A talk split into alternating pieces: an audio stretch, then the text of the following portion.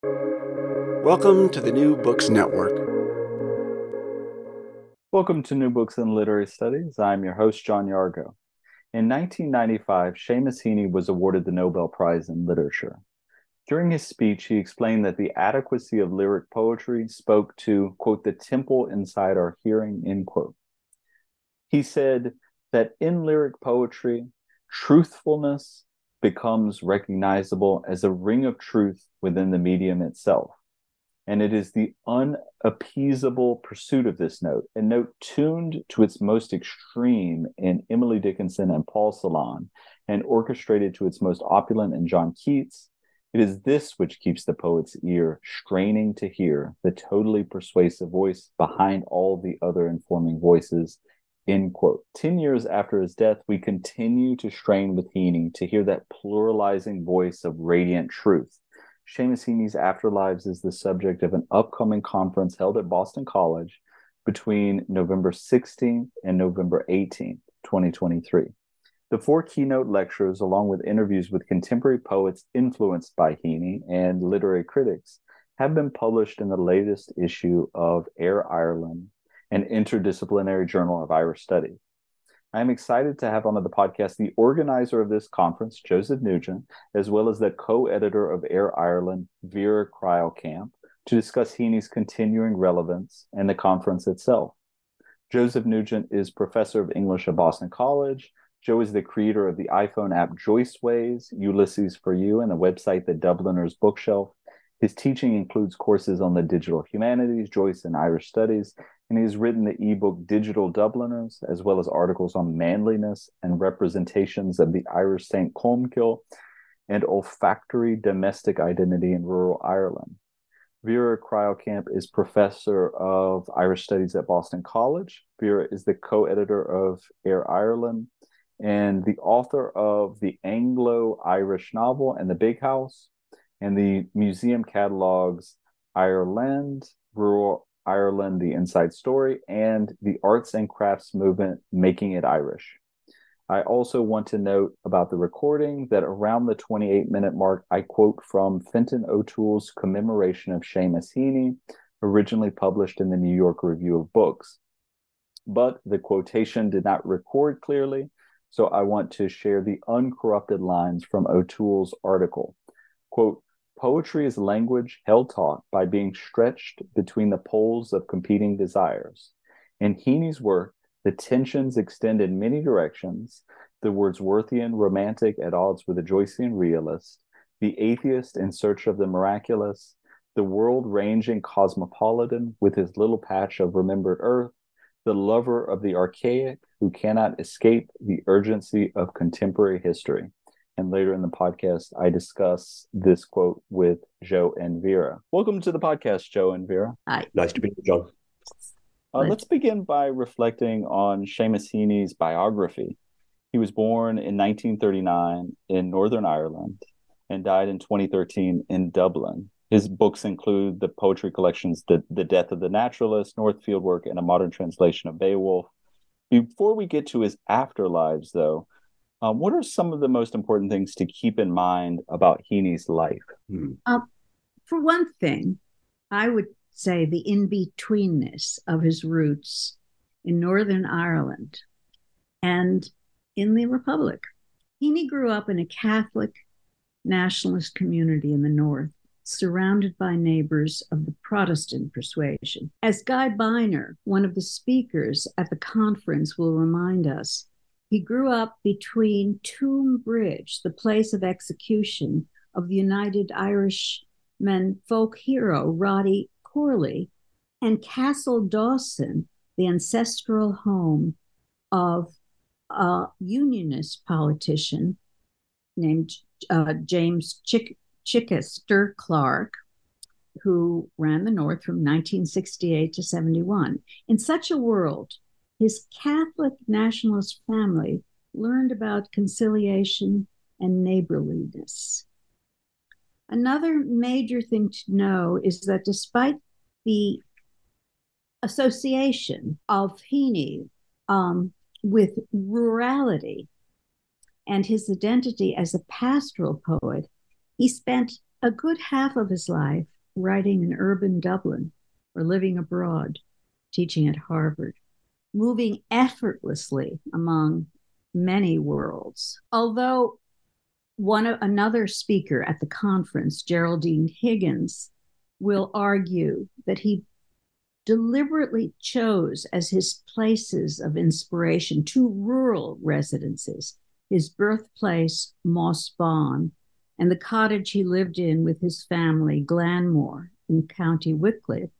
His writing moves on occasion into different worlds. I, I think of a, a, book, a late book, uh, District and Circle, where he has a hall sequence on the underground in London. So it's a complicated, not a simple trajectory and background. And that's surely true, Vera. I just uh, I'd only say that the first thing, perhaps, to um, help us understand his poetry is to learn about his early life. He says repeatedly that uh, that's the well from which so much of his poetry is drawn. So some understanding of that peculiar world that he that he lived in, and you know when I say peculiar, I I, I don't I, I mean peculiar as in very different from the world that we now understand and, and say very extremely different from the world that my students, to whom I bring quite a lot of Heaney, can have any clue what it was, what how, how it felt. Um, the lived experience of growing up in rural Ireland in the 1940s, he refers to in the Nobel lecture that he gave in uh, prize lecture that he gave in 1995. I mean, saying uh, among other things that it was it was a a den life existence. He says in which he was more or less emotionally, he said, and intellectually proofed against the outside world. It was an existence determined by almost medieval forces, the movement of the seasons, the moon at night time and the hours of the morning that determined the shape of their individual days. And that gave him time to be, I think, close to the landscape, which of course is a theme that appears throughout his poetry. Close to the landscape and close to nature and, and a part of the living world in a way in which we, I'm speaking about my students here, urban dwellers of the 21st century, can hardly actually put our fingers on. But of course, that's part of the great beauty of his poetry and giving us access to a more ancient world, a more elemental world.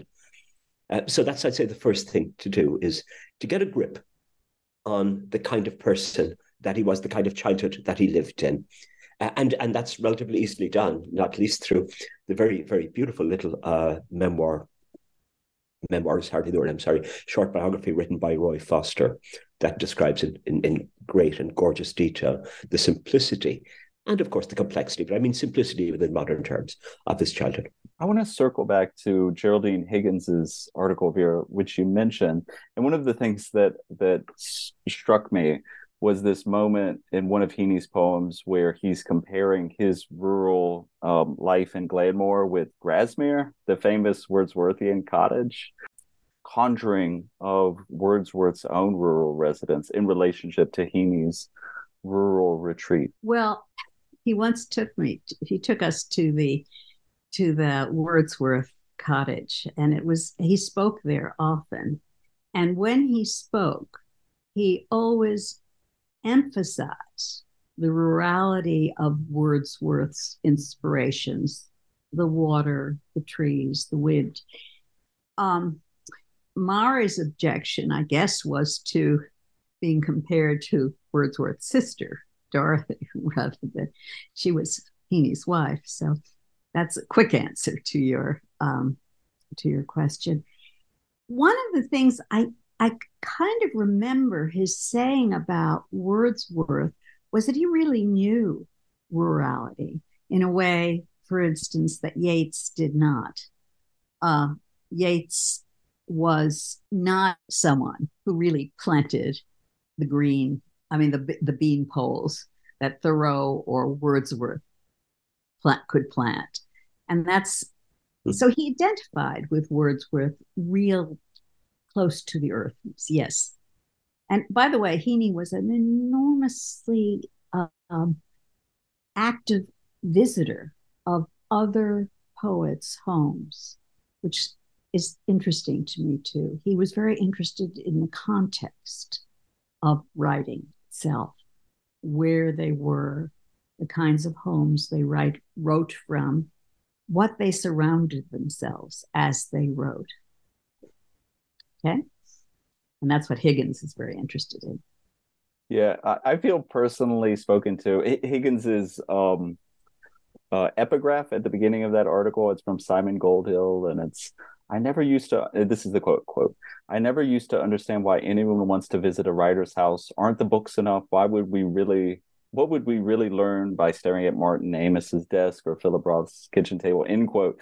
But I am uh, like devoted to those physical spaces. You know, I've I've um, spent a lot of my traveling time visiting, uh, for instance, Emily Dickinson's home, um, or other um, great writers' homes, Kafka's home.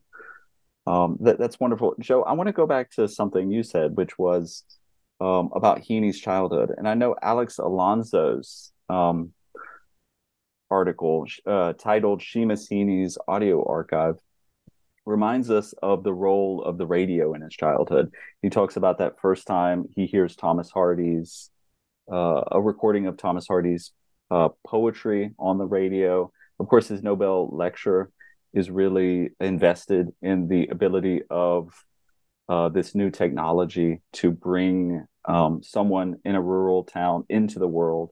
And I guess I'm just curious about um, your thoughts, Joe, or your thoughts, Vera, about this invitation into the world that radio as a technology or poetry as a technology invites. I'm old enough to remember when the um, the main means of um, our main familiarity with the world outside there, in fact, was through the radio, through the wireless, as we called it at the time. Heaney, in his Nobel speech, as you pointed out, speaks specifically about that wireless set and uh, I have actually a few lines in front of me here. Down it swept, he said. Down it swept. He's speaking about the wire that came uh, through the aerial, the antenna that picked up the signals. Down it swept in through a whole board in the corner of the kitchen window, right on into the innards of our wireless set, where a little pandemonium, he said, of burbles and squeaks would suddenly give way to the voice of a BBC newsreader speaking out of the unexpected like a deus ex machina. And that voice, too, we could hear in our bedroom, transmitting from beyond and behind. Indeed, I do remember that the wireless was was our our, our insight into the world that was out there, um, into the cozy domesticity of his home and indeed of my own home the authoritative voice in particular that came from the BBC was something that filled our houses and filled our minds with notions of where we belonged in the world and the grander world out there, but an also intimidating kind of world out there. So I can I can fully identify with Seamus Heaney's excitement and almost uh, terror looking at that dial with the the names of the of the many countries. It was his access to greater things and certainly drove him forward, I suppose, out of the confines of the village and the, the countryside that he was in uh, out into expectations and hopes for a wider world. Uh, I'm not too sure that I can say much more about that. That's that's um, what I what I recall of my own understanding of the radio and what I think of, of Heaney's uh, the effect that it must have had upon him. So it's hardly surprising that sound and, of course, the musicality of the poetry is a central feature of, of what he does. Once we get to the poems itself, we'll see his investment, obviously, in alliteration and assonance in the rhymes and the rhythms that hold the whole things together, but particularly the sound, and so gorgeous it always is to listen to his own renditions of the poetry that he very much actually likes us to hear his voice presenting to it. Yeah, and I'm struck. Uh, one of the things I took from Alonzo's um, article and talk um, is the almost synesthetic quality. You know, the way the voice uh, has a tactile presence. You can feel it. You can. Um, the other senses are activated by the voice, the human voice, um, which I thought was a beautiful idea, um, personally. And of course, he's such a poet of the ear. You know, yeah. Absolutely, that's very lovely. And I have to admit that I haven't yet read Alonso's uh, paper, so I'm looking forward to hearing as much as you are um, at the conference in a week or two weeks' time. But I, am thinking of Richard Kearney reminding us uh, about the sense of of touch Richard Kearney's philosopher at Boston College, who has hmm. written indeed about touch and tactility and being in touch with the world. And Heaney is somebody who was literally in touch with the landscape, in touch with the people around him, and reminding us that touch and the skin, in fact, is our is our is our biggest organ, and that even sound, of course, touch is beneath and behind all of our senses. So, touch, of course, we taste with touch and we hear, as you're pointing out, with touch. And I think Alonso is probably aware of that. I mean, touching and being yeah. in touch with the word comes through through that sense. Yeah. The uh, thing about Alonso's view of Heaney is be- he begins with the factual statement that in 2009, not before Heaney died, and after a very a very difficult illness, a stroke, um, he participated in RTE's radio recording of all of his poems. By that, in 2009, that was the most complete collection of Heaney's poems. And Heaney wanted them up there in the oral atmosphere. He wanted them read aloud. And I think that's an given this is a conference about afterlives and what we have after Heaney's death, the legacy of that voice reading those poems is terribly important and connected with the way in which Heaney became a poet, which, as Joe talks about and you mentioned, has to do with listening to sometimes to the radio broadcasts of the weather. And the those those wonderful um, old the I think Heaney called it the sprung rhythms of the old BBC weather broadcasts. That so marvelously conveys, you know, in the Nobel lecture, um, one of his backgrounds, and another is the catechism, the Catholic world of his childhood. The sounds of those rhythms all contributed to the adult poetry, um, the foundations of his poetic imagination. So um, it's it's it's all about sound, isn't it, with It's not just the printed page; it's the sound and not to suggest that this is exclusively an Irish phenomenon or anything, but we find something as well in the sound from Beckett in, as as his life uh, proceeds. Uh, he turns more and more towards the sound of of the language. Um, and radio, he speaks about as being the uh, uh, uh the great influence upon his uh, his poetry, his, his, poetry indeed. Yes, poetry. I'm going to use that word. And and Joe, isn't it neat the the, the, the, the younger one of the things that we did with the with the um, special issue which is in a way behind this conference is we interviewed nine young irish poets who published their first books after Heaney's death. So they are recent you know they are the ones who began to publish in the afterlife period. And one poet, it's Nithy, right? Who comes from um, Africa, uh, who's, who's in, who lives now permanently. And she talks about the sounds of poetry being so central to her own Congolese culture and how she can transform that into her English language, Irish poetry. I mean, the, the connections are there. Um, the the the young the younger poets talking about Heaney's influence in them are quite fascinating. Okay, maybe this is a good time then um, to visit Nithy Kasa's essay or interview, I should say. Um, and I'll just read a, a, an excerpt about from uh, Kasa's discussion of Heaney's influence. Um, quote, Heaney was and is to his generation what Yeats was to his. He lifted the local wonders of the island into the literary mainstream. As I write or read, for example, about the Irish bog, it always seemed to resonate with his work. That's also a curse for the rest of us, perhaps like avoiding plagiarism. We almost have to explain to ourselves that Heaney does not own these words, the boglands and the prairies. But this in turn only proves his mastery and his imprint on Irish literature uh, end quote. And Stephen Sexton, in his interview, I think also speaks of this. Uh, I'll quote from his interview as well. Quote, for me, Heaney's influence, influence, which is massive and profound, is in everything else. It's about the way of doing poems, the way of conducting yourself.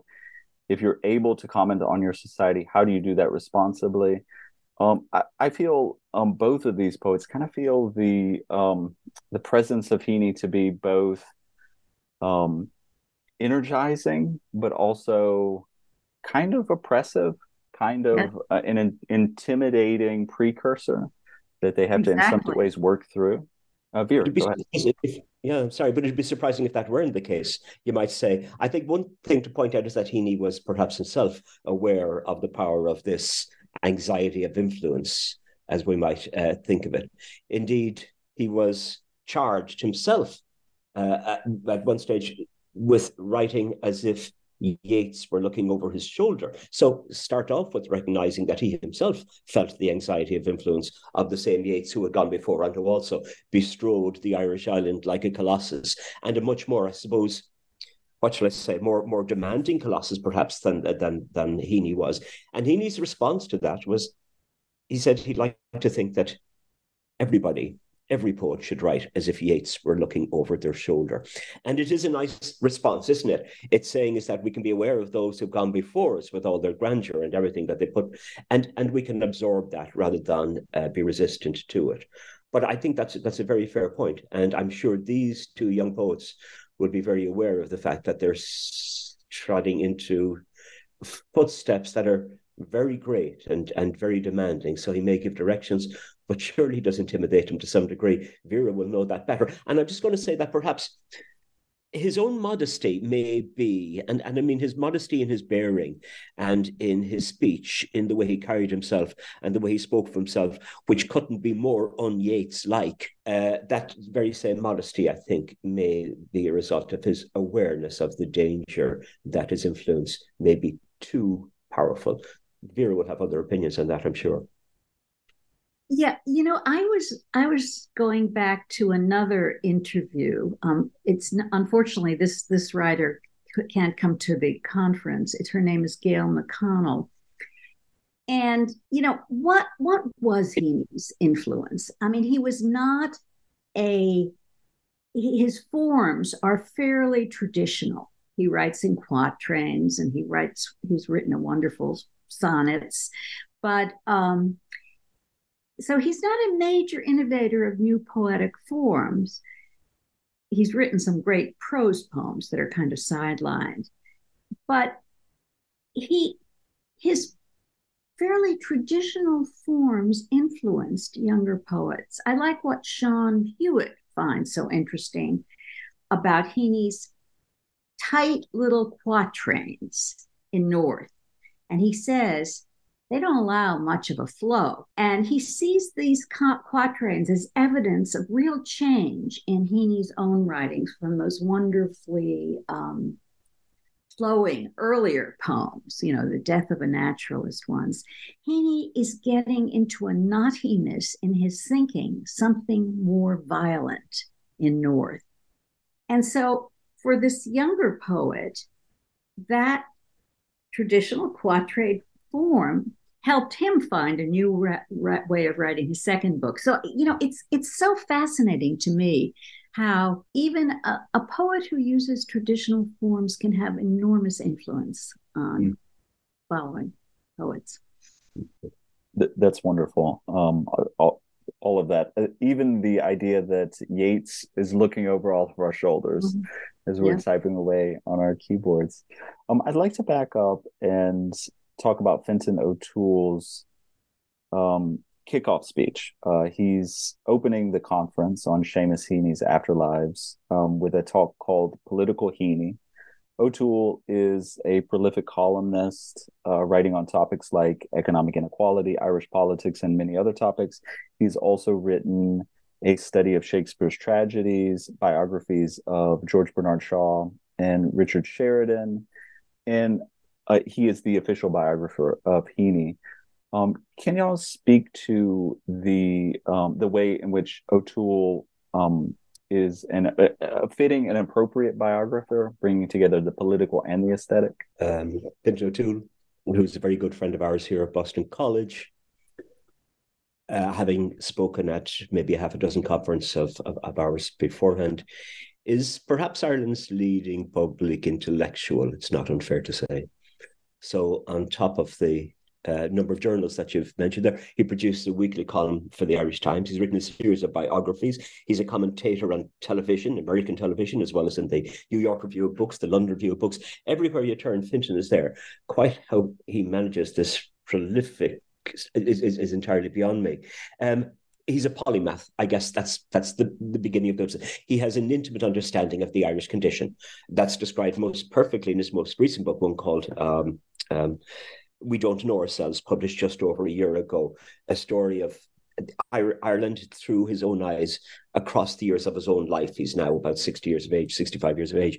Um, and it's it's a book that was it's, astonishingly popular and full from page after page after page with insights um, into the Irish psyche. And I guess that's the simplest thing to say is that his understanding of Ireland, his understanding of the nature of the Irish character, of present Irish history, not to mention that he begins uh, I think in his early life, as a theatre um, critic as well as a newspaper critic. His understanding of Ireland in in in in, in all facets of the culture and the world that, that we live in there is beyond compare. Nobody else is likely to be able to have done this with the verve and with the um, excitement and the colourfulness and the insights that Seamus Heaney that excuse me that Fintan O'Toole is going to bring to this biography. So I know he was very very happy to be offered the uh, role of the official biographer uh, against much other competition. I mean, there are many other people there. Seamus Heaney is sufficiently well known and well loved that people,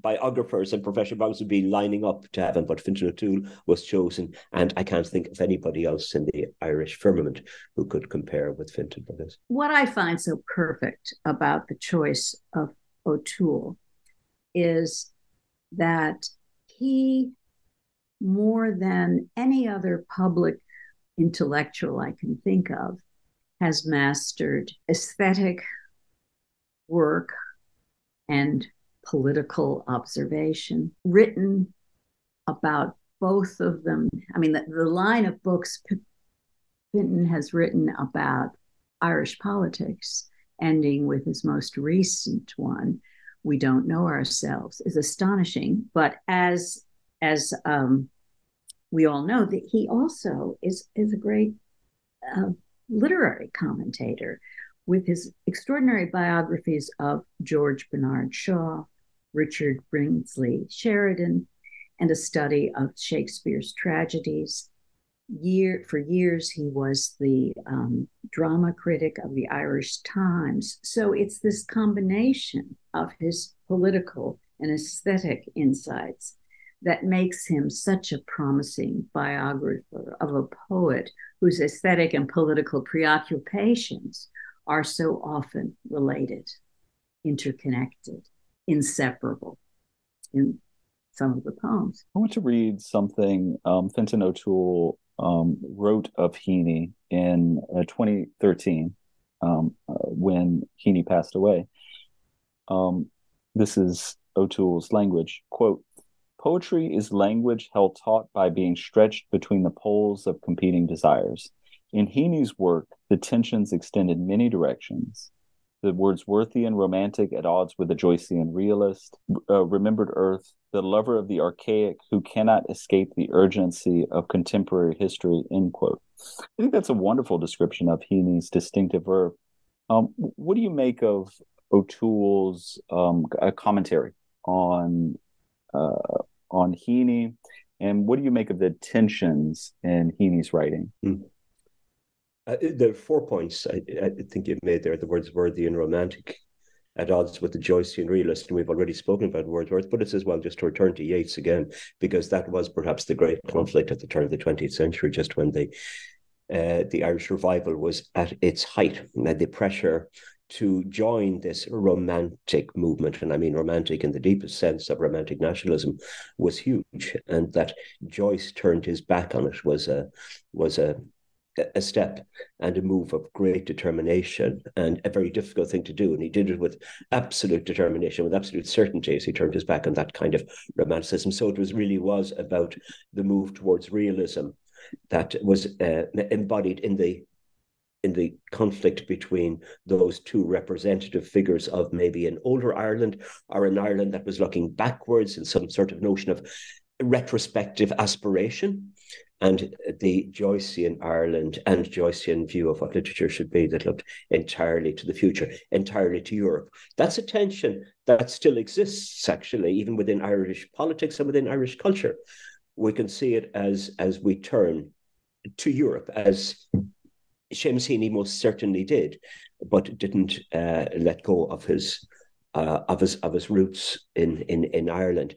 The atheist in the search of the miraculous is the, the, second one, and that's really kind of beautiful too. And I think we see it maybe in Heaney's Station Island, that poem in which he goes up to the place in Ireland that's called St. Patrick's Purgatory, supposedly a space in which the veil between this world and the next world is is is translucent, is is, is breakable. One can walk through it. And he goes in search of his antecedents, among whom actually he does find Joyce. So we go to people who've gone before him, and people even presently, even today, go up to Station Island in search of miracles, of a cleansing of the soul, Heaney, I suppose, in a way, goes looking for that, but it's a different kind of a miracle. If we can talk about uh, a miracle of the of the everyday, perhaps, and it's kind of uh, Joyce is also relevant here. Joyce did a similar thing. He grew up, as Heaney did, in a very deeply Catholic Ireland, in an Ireland which Catholicism was in the water. One drank it in. It wasn't an outside oppressive force, so to speak. It was within us and to escape, to move away from that was very difficult, and, and almost about. But yeah, Joyce did it very definitively at the age of about thirteen or fourteen. I think I, I, imagine that Heaney's drift from Catholicism happened perhaps more gradually, but there was no escaping from it. So deep were the roots of the thing. So we find Joyce later on in life, for example, speaking precisely about miracles. The great miracle of Catholicism is the miracle that takes place when the priest transforms everyday bread into the literal body and flesh of God. Joyce finds himself attending a funeral or something some years on, and he's invited to go up and to accept that communion. And of course, for an atheist, there should be no difficulty whatsoever in doing this. It is only a piece of bread. But Joyce wouldn't do it, saying that, Who am I this is Joyce in a moment of, of, of surprising modesty. Who am I, he said, to uh, stand up against 2000 years of belief so that insistence of the power actually of of of, of culture and religion that the I, I, imagine that Heaney was in a similar position towards uh, later on in life, that there was no escaping from that inherent Catholicism. The third thing that you spoke about there is what the uh, wide ranging cosmopolitan with a little patch of remembered earth and his fealty to the landscape of Ireland, and particularly the land of his birth and the areas around there. His poetry is littered with place names and his love of those place names and the history behind those place names and the land that they so frequently the names themselves actually describe the topography of Ireland is contained within the titles of his poetry and um, throughout. And finally, the lover of the archaic who cannot escape the urgency you said there, I think of contemporary history is really it is a tension, but one and yeah, and one that he presents in his poetry. I'm thinking of something like oysters there, where he's talking about even his own present day indulgence and pleasure in a meal is sometimes can be upset and can be interfered with by his recollection of what this actually meant the same uh, moment in the history, say, of, of the Roman Empire and that. And it produces senses of guilt. His his his understanding of the past causes him emotional pain he must deal with that. Yeah, he's dealing with the present and dealing with the past. And very particularly, obviously, he has to deal with that in the area of politics and the troubled, the troubled history of Ireland, the troubles itself, which he was party to, which he suffered from, and which he finally had to leave. And uh, Ireland's troubles go back a very long time. He's very aware of that. And indeed, he finds it not just around him, not just in the history, but he finds it there in the museums and he finds it there in the very bodies, those ancient bodies themselves, as if these were embodied ghosts, so to speak, of the past rising up before him. Speaking of remembrance um, and and troubled histories, maybe this would be a good time for us to read Punishment. Um, Joe, could you um, read it for us? Punishment. I can feel the tug of the halter at the nape of her neck, the wind on her naked front. It blows her nipples to amber beads. It shakes the frail rigging of her ribs. I can see her drowned body in the bog, the weighing stone, the floating rods and boughs, under which at first she was a barked sapling that is dug up, oak bone, brain firkin, her shaved head, like a stubble of black corn her blindfold a soiled bandage, her noose a ring, to store the memories of love. Little, adulterous. Before they punished you, you were flaxen haired, undernourished, and your tar black face was beautiful, my poor scapegoat. I almost love you, but would have cast, I know, the stones of silence. I am the artful voyeur of your brains exposed and darkened combs, your muscles webbing, and all your numbered bones. I who have stood dumb when your betraying sisters cauled in tar, wept by the railings, who would connive in civilized outrage, yet understand the exact and tribal, intimate revenge. I want to get into Heather Clark's um, exploration uh, of Barry Cooke's influence on Heaney in a second. Um, but to begin with, what are your um, thoughts about this poem as as a poem? As a piece of history, I'll say something because I can recall quite clearly the moments out of which this poem sprung. It was the very early days of the Troubles. Before the absolute enmity between the British Army and the nationalist population had come to pass. And it was still possible for young girls to fall in love with or to have affairs with young British soldiers who were on the streets. Somebody had to put an end to that, and the people who wanted to put an end to it were those extreme nationalists who wished to to, to, to mark and to expose, so to speak, those whom they would think of as collaborators. And we've all, I think, seen images of young French women who, after uh, the the Second World War, were uh, tarred, their heads shaved, and their heads tarred. A particularly disgusting form of punishment. Indeed, even to add even grander insult and disgust to that, sometimes the heads of these young women shaved and tarred, and either feathers put on top of them, tarring and feathering. It's it's hard to imagine something more despicable, something more demeaning than that. And that this resonated with Heaney doesn't surprise me. It resonated with me at the time and with many people in Ireland, and that he should turn towards this uh, when he returns many years afterwards to a museum and discovers the bodies of the body of a young woman who had similarly perhaps been damaged. Um, doesn't surprise me. The shaven you know, head. Tacitus says, the, the ancient historian, that the, the punishment for adultery was head shaving. Is that right, Vera? That's fascinating. amazing.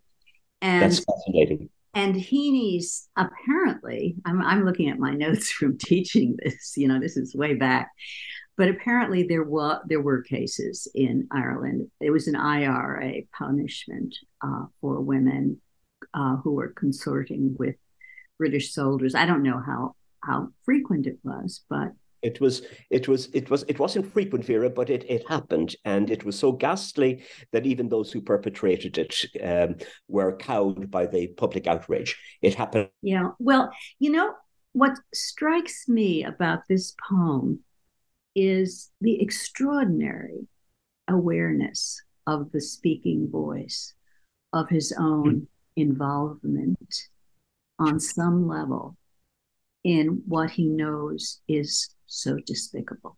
And that is what is the greatness of the poem for me. I and, who have stood dumb, he admits, yeah. Yes.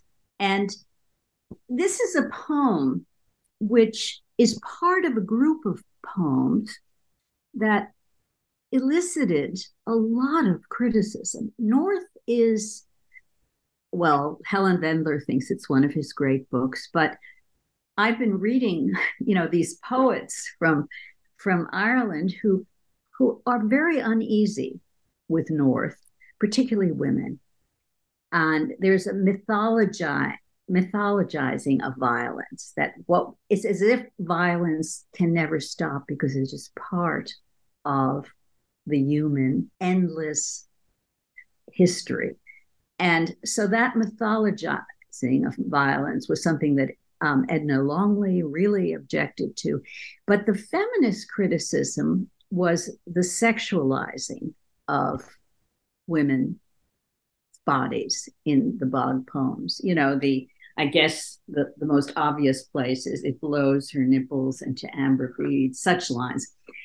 And I think that if we read the poem really carefully, um, we see the poet, the, the poetic voice that the speaker is is um, undermining himself, criticizing himself for what he must do. I mean, so it's it's I I have some trouble with any simple feminist objection because I think here he moves beyond what Heather Clark's essay describes so very well, and will she will describe in her talk the enormous influence of the expressionist artist Barry Cooke on Heaney at the time he was writing these poems.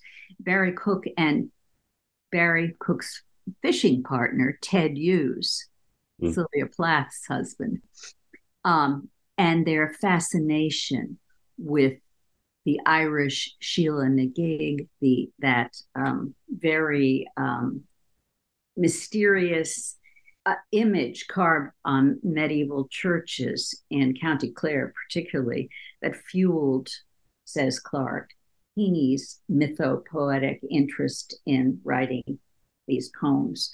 They were uh, figures that showed women with their legs spread apart, with giant vulva, vulvas exposed.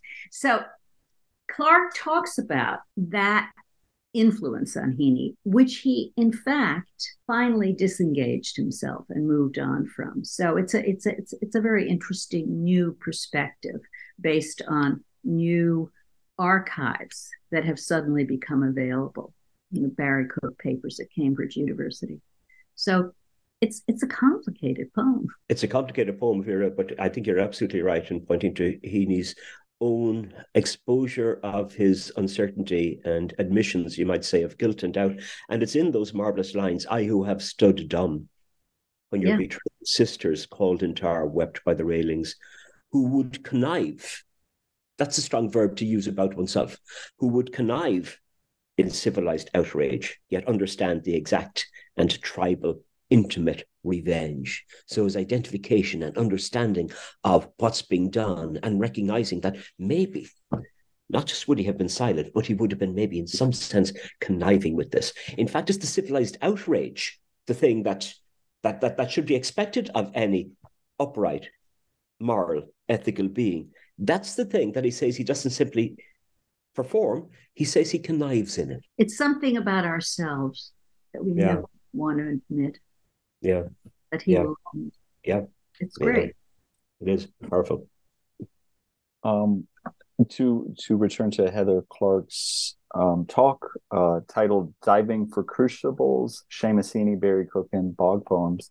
Well, one of the things i learned from that is um, the influence of Barry Cooke as you mentioned who um, not only is an artistic influence on the bog poems but also um, more or less inspired Heaney to give up a stable profession. Um, I think it was in Belfast and move um, yeah. into rural Ireland. Um, and also just this interest, as you you say, of the in the succubus figure, who, of course, is explored in Joyce, but Heaney, um, after the uh, after Bloody Sunday in 1972, um, begins to think of this figure um, as a site of violence, as a site of um, political um, subjugation, I suppose.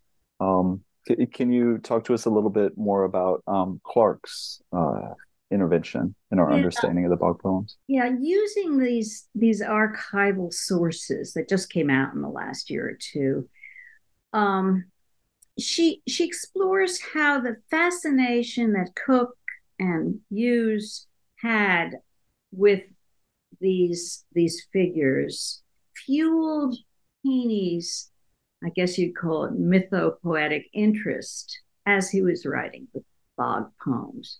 In the work, the, the real terrible moments of the Troubles era. Um, and he saw, as you suggested, the possibility, looking at Barry Clark living in the west of Ireland, um, without any um, organizational profession, but working as an artist, as offering a model for another way of living. And this is important because lots of people, when Heaney moved from Belfast, where he was teaching and, you know, and had a, a career, to the, the South, to Glanmore, accused him in some ways of fleeing the troubles. There was that whole you know, aura around that move. He was already a very important figure in the North. And Clark's exploration of her of his friendship with Cooke and with Ted Hughes too, who who visited Cooke often, and he and Heaney, all of them went fishing together, suggested another mode of living uh, in which Heaney could become a poet even more fully, that he would not be teaching. And so in Glanmore, in Wicklow, at that cottage, which was offered to him at very low rent by a major uh, literary figure. Um, come on, Joe. Who, who, who? Oh, Anne. Saddlemyer. Um, mm-hmm. Heaney moved and wrote some of his greatest poetry um, following the early the early stuff. So it's it's she does a very interesting job in recontextualizing that move and then analyzing how he kind of shrugs off some of Hughes's and and and Cooke's fascination with the sexuality of um, the Sheila na Gigs and these terrifying figures. Anyway, that's it's it's it's worth listening to her. She also compares Heaney's work at the end to Sylvia Plath's work. She, by the way, Clark just wrote this extraordinary biography. Um, who thinks who who would imagine another biography of Sylvia Plath is possible? But Red Comet is quite amazing. Okay, so she brings her knowledge of Plath's terribly frightening late poems into um, her readings of North. That is. Thank you for that um, wonderful uh, recommendation, Vera. I Red Comet uh, by Heather Clark. Um, I'd like to turn to Heaney's poem Requiem for the Croppies and Guy Beiner's uh, keynote lecture that um, takes that poem as a springboard for uh, a wider discussion about context. Joe, can you read Requiem for the Croppies for us? Sure. Requiem for the Croppies. The pockets of our great coats full of barley, no kitchens on the run, no striking camp. We moved quick and sudden in our own country. The priest lay behind ditches with the tramp. A people hardly marching on the hike. We found new tactics happening each day. We'd cut through reins and rider with the pike and stampede cattle into infantry, then retreat through hedges where cavalry must be thrown. Until, on Vinegar Hill, the fatal conclave, terrorist thousands died, shaking sides at cannon. The hillside blushed, soaked in our broken wave.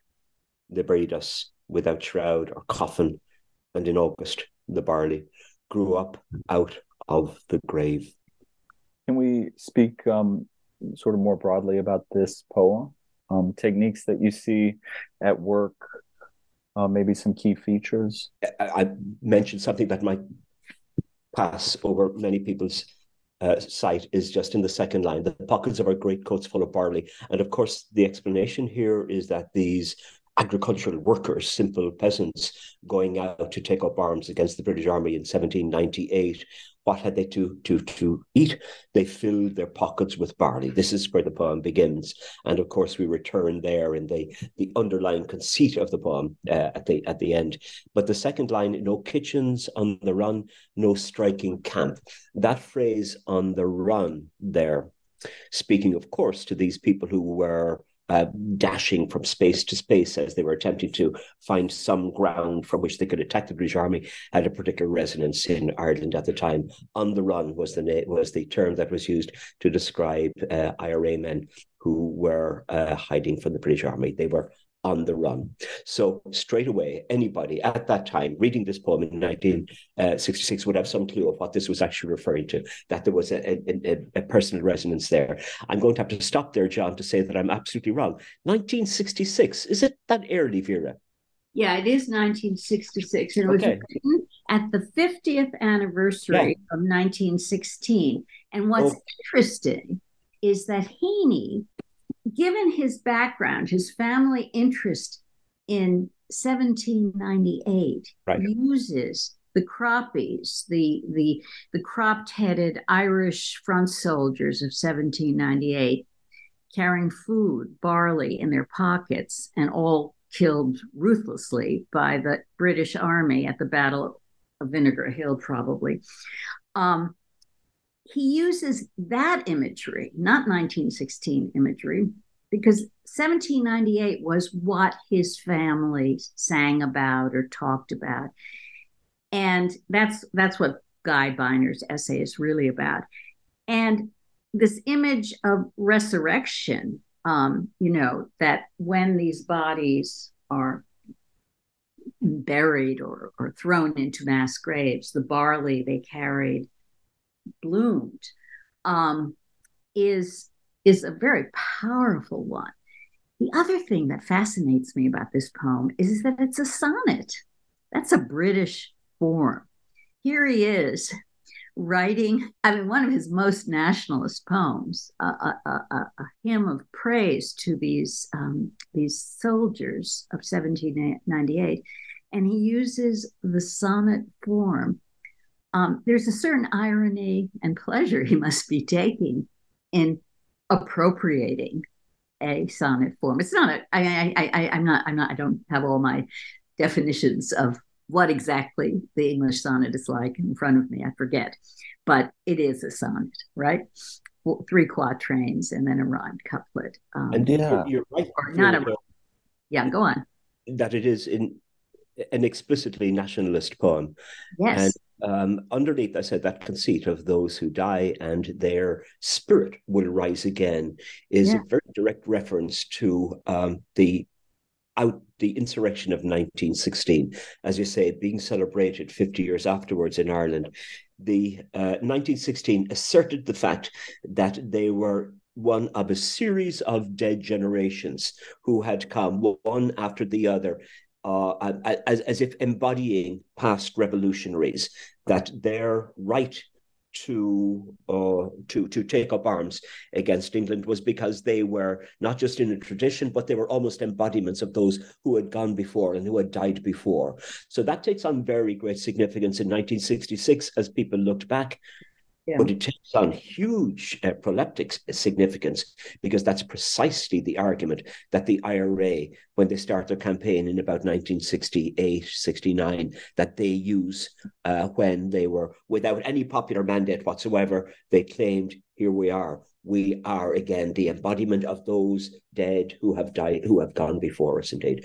So I think, am I right, Vera, that Heaney himself uh, stopped reading this well, poem. This is yeah, this is what so he was reading this poem all over to Catholic and Protestant audiences after he wrote it. And then the worst of the troubles started and he stopped reading it. And that's that that's sort of the the initial point that that Beiner begins with. You know, he's exploring Heaney's politics in a sense. Uh, this, the, the decision to cease reading this uh, iconic poem honoring the Wexford rebels of 1798. And is also very interested in Heaney's choice not to write about local Northern Irish 1798 heroic figures. Um, I already mentioned there was, you know, uh, Corley, who's who was executed in Toome Bridge, which was really near where he grew up. Um, and it's and then and then if you go into the archives, as Beiner did, you find out that there were a number of poems written about the horrible fates of 1798 people from the north that Heaney chose never to publish publish at all.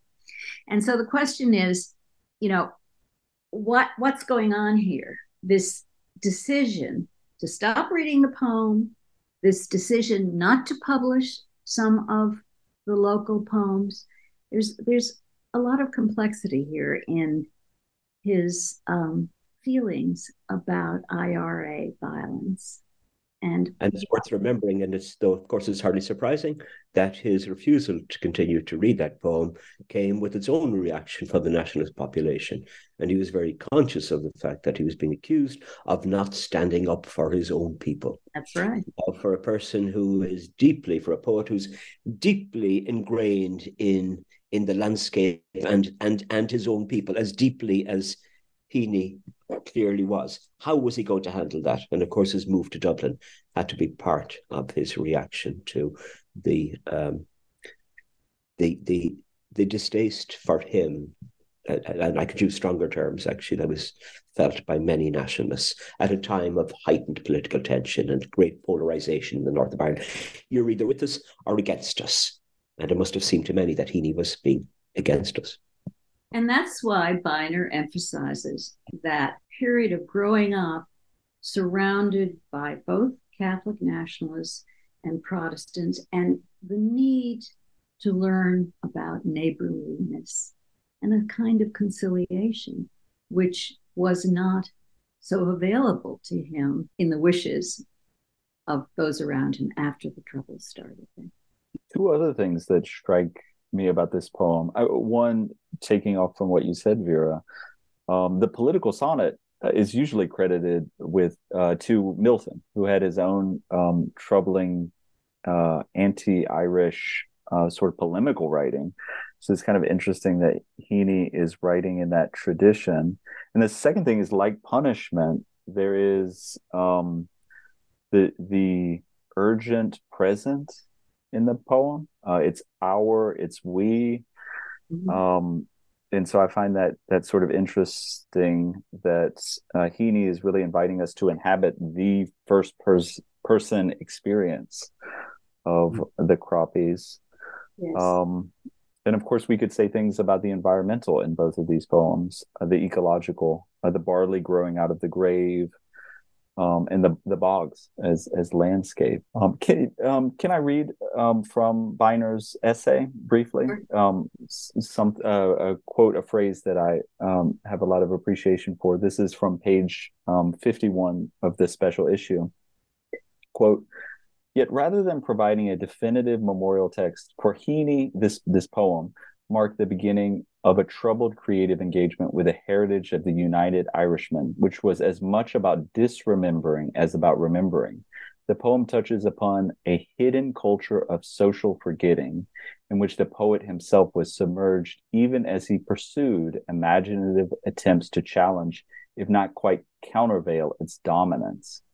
The traces of this uneasy engagement with memory can be found in Heaney's published work as well as in drafts found in the archival manuscripts preserved in the National Library of Ireland that he could not bring himself to publish, end quote. And for the rest of Beiner's talk, you'll have to uh, attend the talk at uh, Boston College in, in a week's time. Um, is there a more you would like to add about um, Beiner's um, scholarly contribution to this issue? Well, Beiner is is one of the great historians of social memory and forgetting. So um, behind this very focused uh, piece on Heaney, which I persuaded him to write after hearing him talk about what was not published, um, is a real wonderful study of forgetting and remembering in association with 1798. So it's historians will be fascinated, I think, as well as literary people when they hear him. Um, so so it's it's well worth listening to. This. The hidden culture of social forgetting, um, a, a wonderful phrase. Yeah. Um, on November 18th, um, we have the panel on uh, the craft, uh, and it is chaired by Margaret uh, Kelleher of UCD Dublin. Speakers include the poets Nithy Kasa, uh, Stephen Sexton, and Suzanne Matson, as well as um, scholar poet Kelly Sullivan, Andrew Sofer, and Allison Adair. Um, what are some of the questions that you think Heaney raises about poetic craft? Um, what are some of his um, most reliable techniques? We've already um, spoken about the fact that he uh, wasn't necessarily an innovator. He used traditional forms. Um, but what are some other aspects of craft that you think are important to recognize about Heaney? I guess we've already referenced um, sound, his fealty to sound, uh, and his investment in the sound of the language of the people around him. And of course, the alliteration, the assonance that we see, the rhyme and rhythm that are there evident in, in these very, very musical poems. He's very much a poet of symbols, too, I think. Uh, and we see that. Let's start at the very beginning, of course, in what might be his his the the poem that that's synonymous with him, almost a foundational poem, and that's of course digging. Um, a, a, a poet for whom when, when, we find natural image on, on almost every page. If I open the uh, collection there, natural imagery is just all over the place. And a poet, of course, a personal experience, so that that personal experience is the well from which he draws. Personal experience that also has a self-reflective quality in it. He's forever turning to himself and looking at the work of writing poetry. See so many times that he speaks about the value of work. A peculiar Protestant, um, we might think, um, obsession, but the work of poetry from the very beginning is again, indeed, starting with digging, the work of poetry and the necessity. This is a very Yeatsian thing too. I think Vera will probably say uh, the the necessity for the work that's involved in the production of poetry. These are just some some things that that I think of when I. And I think you mentioned earlier the the um, use of place names, topography, the musicality of of the name of a town or river or something like that is being um, very powerful. Particularly powerful in Ireland, actually, because um, it's it's said, and I think this may well be true, that Ireland is the most named place on the planet for historical reasons. Um, hmm. uh, even where I come from, a, a, a, town's land, as they're called, which maybe would be, for many people, their their initial uh, identity is with the townsland from which they come.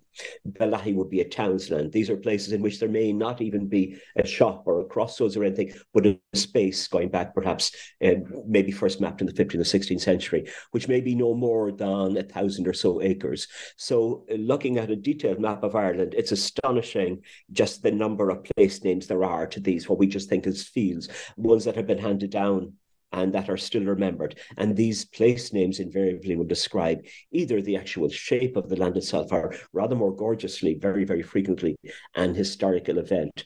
We know so many places that begin with the word kill, and these are actually churches churches in which saints sit. So typically these things go back to maybe the seventh, eighth, ninth, and tenth centuries. So he's awfully aware that when he uses a name of a place, that he's going back deep into history and that there are stories and legends and myths behind those, that the remnants of which, vestiges of which still still exist. So history is very much all about him, almost as if it were um, growing out of the land itself. You know, it's also fascinating because we began well, we were talking about uh, what Alonso says about and the radio, hearing the weather forecasts of place names from far away in British accents. Mm. And so you get this this training of the ear from the radio of a child hearing foreign place names. And there is a way in which what Joe just said in which what Heaney is doing is replacing that childhood memory with a poetry of very local Irish place names. Um, you know, there was an authoritative, dicto- almost a dictator voice saying these are the weather conditions, which obliterated the experience of the actual people living somewhere because it was coming from above. And Heaney is reclaiming the experience of the local. Okay. And this is a complete digression, but I saw an amazing production of uh, translations at the oh. Abbey Theater mm-hmm. a couple of um, summers ago, which I think reminded me of the deeply political nature of topography in okay. Ireland, of course. Yeah. Yeah. It did. Yeah. I've, i think I've seen the same production, John. Oh, Very yeah. Can I just bring up one poem? Just, I know it, it's it, just because I have, it's an early poem called The Early Purges. And we talk about Heaney and realism. Okay. There is a super realistic farmland Heaney, which has appeared early and has never been reproduced in any version of his work. It will be in the forthcoming uh, The Poems of Seamus Heaney, which attempts to be as close to a vario, variorium edition as we can have. But this is called The Early Purges. And I won't read you the whole thing, but it begins with I was six when I first saw kittens drown.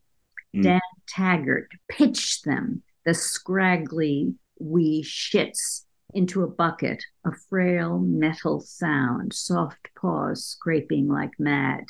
But their teeny din was soon soused. They were slung on the snout of the pump, and the water pumped in.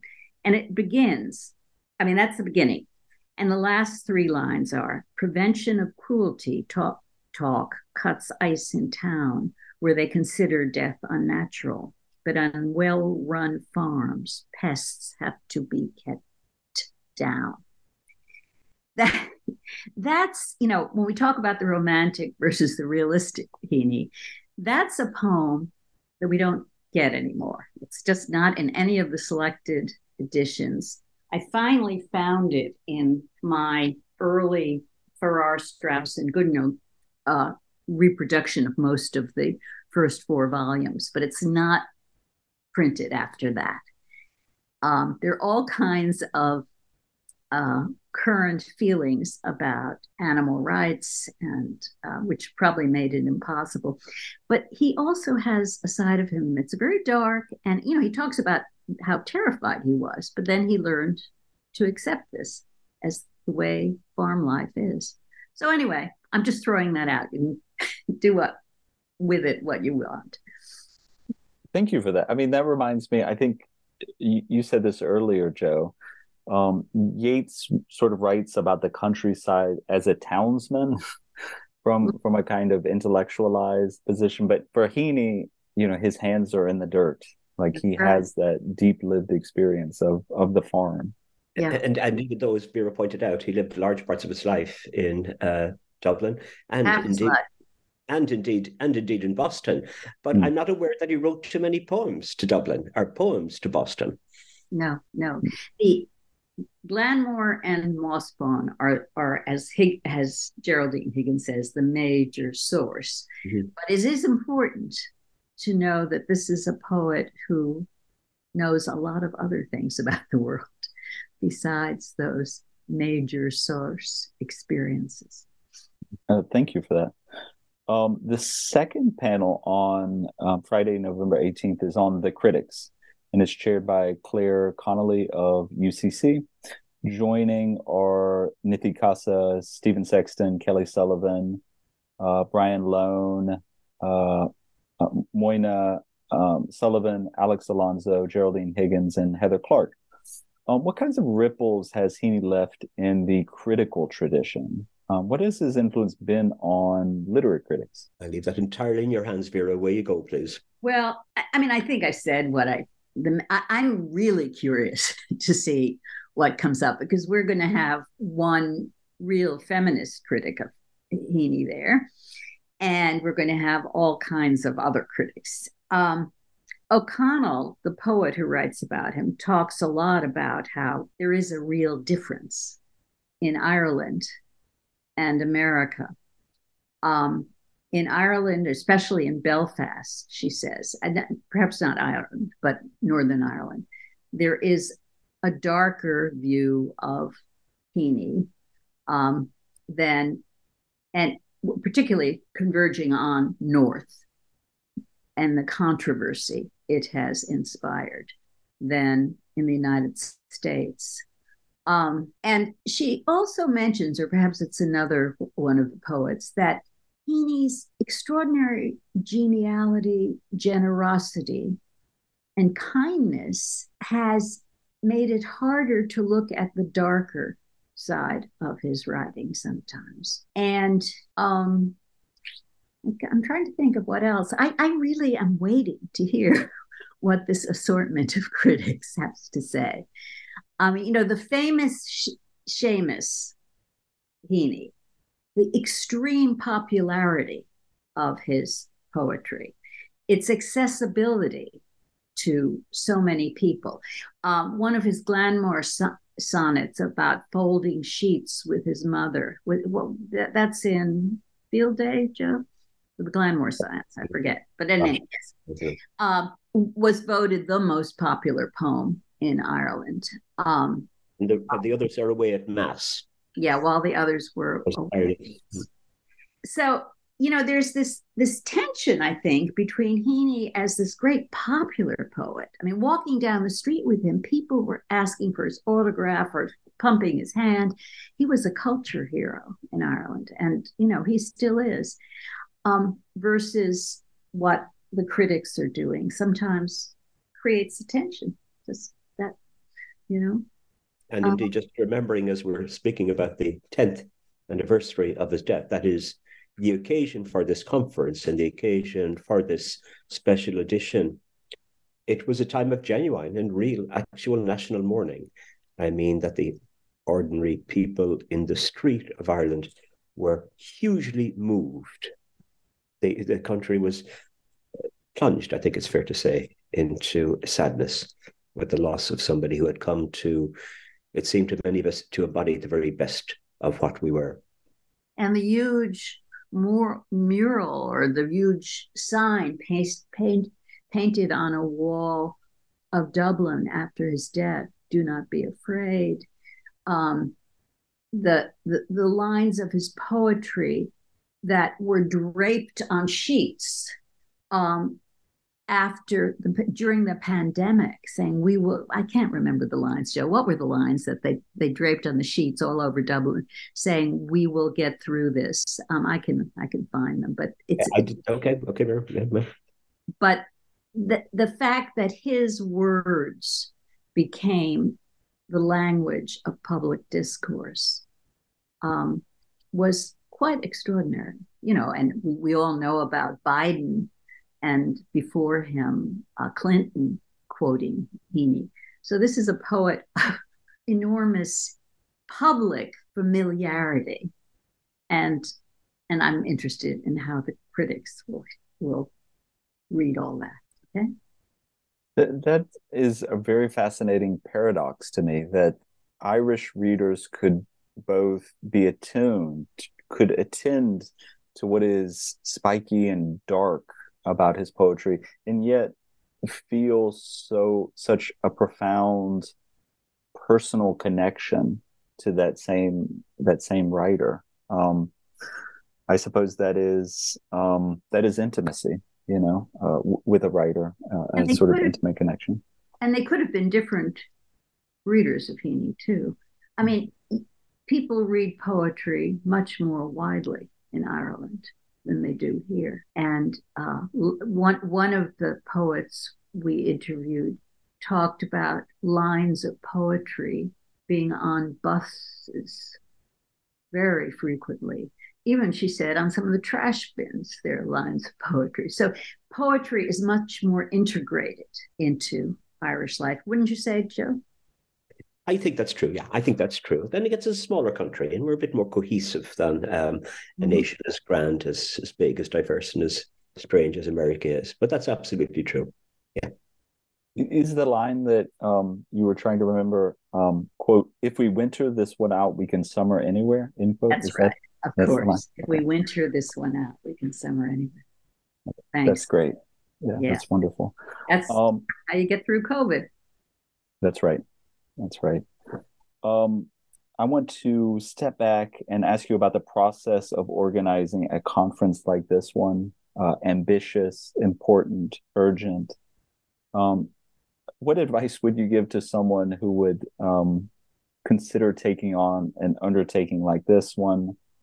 Um, what were the challenges, the opportunities that you saw in uh, conference organization? The advice might be to take up a more wholesome pastime a less stressful pastime.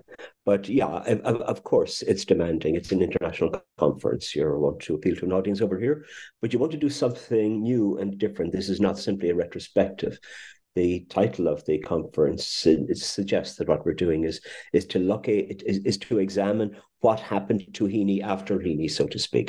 So we seek speakers who are going to examine new things, make discoveries about it. So there was the process of selection. There was the, I mean, the simple organization and the business of the numbers of people and where you put them and how you look after their needs and all that. So it's it's been an awful amount of work. Um, I've no advice to give anybody uh, except to give yourself plenty of time and to get plenty of assistance. And indeed, I haven't done this by any means single-handedly. Vera and Marjorie Howes, and of course all the very helpful people Boston College and the ILA and whatever have all been a big part of pulling this together. But I don't want to sound too self congratulatory. It could still fall apart. It's not going to fall apart. And I do really mean that uh, it is still possible to reserve spaces, even though we're extremely tight in terms of numbers, and people are very welcome to go to the website and to uh, register for us. It is going to be an important conference with really fabulous keynote speakers, and you'll be hearing things that you haven't heard before. Yeah. Can I just say, how do you do it? You have a Joe Nugent. Yeah, thanks very much, Vera. um, be, being as how this conference is in Boston, now I'm I'm curious. Um, you mentioned that Seamus Heaney lived in Boston. Um, what were his thoughts of, of the city? Vera was a personal friend of his. Vera, Vera can answer that in a way that I couldn't oh, even picture. That's I'm just trying to. Joe just said he doesn't write about Boston, does he? It was a place he came to and worked, and I think he enjoyed Harvard. But I think it was a way for him to have most of the year for his poetry. That was the big decision. He would leave his family. Marie took on raising the children for the semester he was away. Um, they visited each other. He would get part of the deal was he would go back twice at least, and she would come once. But it was a way for him to have a long, interrupt, uninterrupted time to do poetry in Ireland. So that's that's the most important thing. And he's written some poems for Harvard.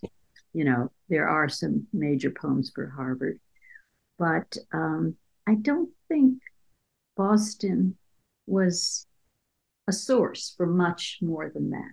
What do you think? You know, you know, he wrote some poems for Harvard. You're right, Vera, but he didn't write poems about Harvard. John Harvard statue comes up.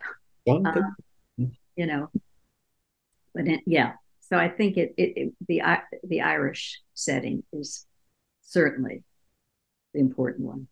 More information on the conference is available at Boston College's Institute of Liberal Arts website I encourage all to attend at, uh, and spend time thinking alongside this wonderful lineup of interlocutors and conversationalists. Uh, is there anything else you would like to add about the conference, Joe and Vera?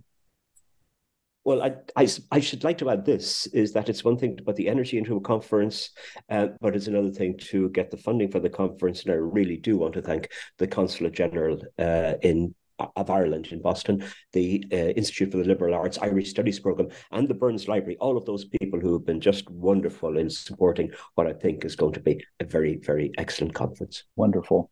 Um, thank you uh, for this uh, wonderful conversation, Joe and Vera. Great. It's Thank fun. you. Lovely talking to you, John. I had fun.